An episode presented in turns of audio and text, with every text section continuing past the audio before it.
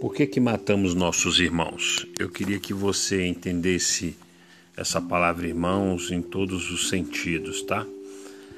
O texto de Gênesis 4:8 diz o seguinte: Disse Caim a Abel, seu irmão: Vamos no campo. Estando eles no campo, sucedeu que se levantou Caim contra Abel, seu irmão, e o matou. Caim foi quem protagonizou a primeira cisão de relacionamentos na história. Ao matar o seu irmão Abel, tornou-se um ícone daqueles que fracassam no desafio da convivência e do relacionamento. Lendo isso em Gênesis 4, podemos entender como isso aconteceu. Recebido como um presente de Deus no seio de sua família, Caim passou a ser uma expressão de desonra e miséria. Maldito, empobrecido, fugitivo, errante, aflito e afastado de Deus. São os adjetivos que lhe vestem nos versos de número 11 a 13. Caim fracassou numa, numa das práticas mais básicas da vida humana, que é a convivência, o relacionamento. Se não aprendemos a conviver, a nos relacionar, a manter alianças e relacionar-nos ricamente com os companheiros, com os irmãos, com os colegas, com a família, não temos como provar a plenitude de Deus em nós, a vida de Deus em nós. A cruz tem dois sentidos, o horizontal e o vertical. Ela nos reconcilia com Deus, mas também com quem está ao nosso lado. É uma relação que depende e é fortalecida uma pela outra. Caim manifestou uma síndrome que tem destruído a vida e o relacionamento de muitos ainda hoje. São inúmeras as pessoas que deixam o lugar da bênção, lugar da segurança, do amor por questões de relacionamento. Vão se entregando aos argumentos da alma e do inferno até verem-se de longe ou verem-se longe de Deus.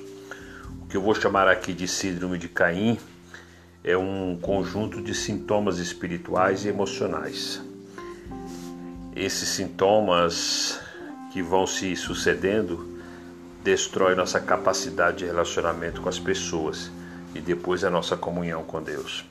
Vejamos quais são os problemas dessa síndrome que leva tanto ao isolamento e à infelicidade. O primeiro deles é uma religiosidade, desprovida de espiritualidade. No caso de Caim, tudo começou com a fragilidade do relacionamento que ele mantinha com Deus.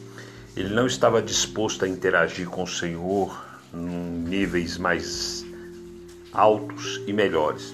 Oferecia qualquer coisa, esperava ser abençoado e reconhecido por isso.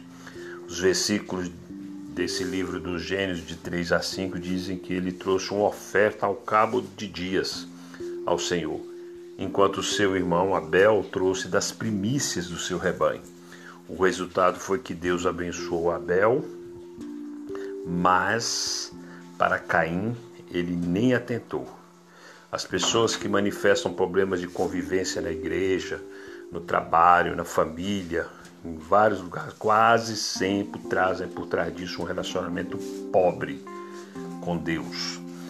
Quando não estamos dispostos de dar a Deus o melhor de nossas vidas, tão pouco admitimos o melhor para os nossos irmãos.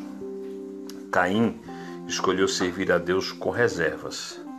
Sua oferta, que revelava o seu coração, era de restos. Ele pensava que para o Senhor qualquer coisa servia. Esta é a proposta da religião. É e o resultado dela é que não somos honrados na nossa vida por isso. A síndrome de Caim sempre começa aqui. A falta de um relacionamento intenso com Deus leva o homem a ter mais dificuldade com o seu próximo. A carne sempre prevalece quando o nosso espírito não é fortalecido pela comunhão com o Pai. Religiosidade não preserva as alianças, não preserva a espiritualidade, e sim acaba agravando ainda mais os nossos relacionamentos, porque estaremos praticando obras fazendo rituais, dando ofertas em troca de alguma coisa. E na realidade, a espiritualidade ela tem que ser uma entrega que nem a de Deus, uma entrega entregue.